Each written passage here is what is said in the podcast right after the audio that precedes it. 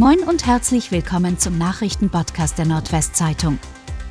Heute ist Montag, der neunzehnten September.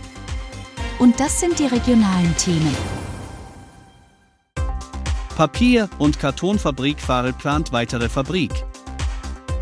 Die Papier- und Kartonfabrik Farel plant den Bau einer zweiten, C O zwei freien Produktionsstätte in Wilhelmshaven.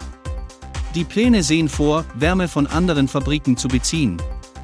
Strom soll aus Windkraft kommen und das bisher von Kläranlagen in die Nordsee abgeführte gereinigte Wasser könnte als Projektwasser eingesetzt werden.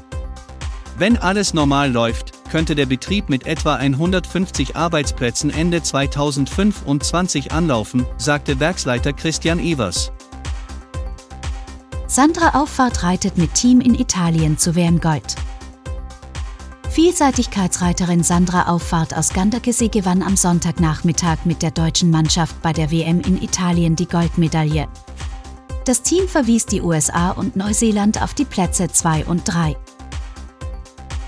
Vogelgrippe auch bei Enten im Jaderpark bestätigt. Das Vogelgrippevirus wurde bei einer verstorbenen Brautente im Jaderpark nachgewiesen, teilte am Sonntag das Veterinäramt Jadeweser mit. Drei weitere Vögel aus der Tiergruppe waren verendet, deshalb mussten die fünfundfünfzig verbliebenen Tiere der Gruppe ebenfalls getötet werden. Teile des Tierbereichs wurden bis auf Weiteres vorsorglich für den Besucherverkehr gesperrt. Filmfest Oldenburg endet mit Bekanntgabe der Preisträger.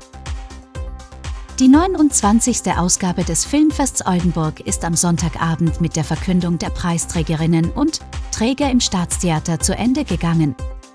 Der German Independence Award für den besten Film ging an The Black Guelph.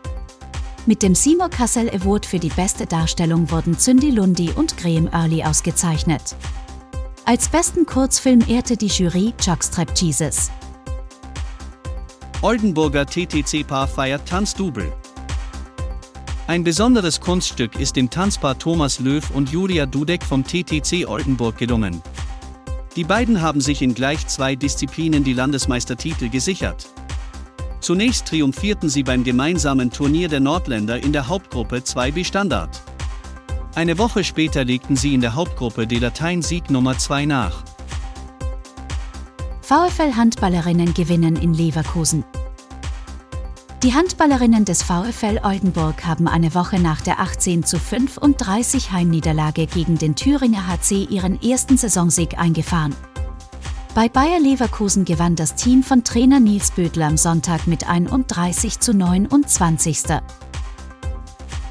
Baskets Oldenburg kassieren klare Pleite gegen Bonn. Viele neue Gesichter, euphorische Fans und der erste echte Härtetest vor dem Bundesligastart in zwei Wochen beim Preseason-Finale der Ewe Baskets Oldenburg verfolgten einundfünfzig bis fünfundvierzig Zuschauer den ersten Auftritt der neu formierten Mannschaft von Neutrainer Pedro Cayes in der großen Arena in Oldenburg.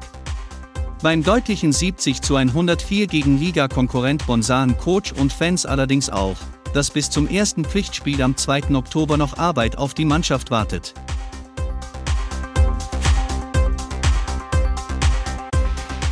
Und das waren die regionalen Themen des Tages.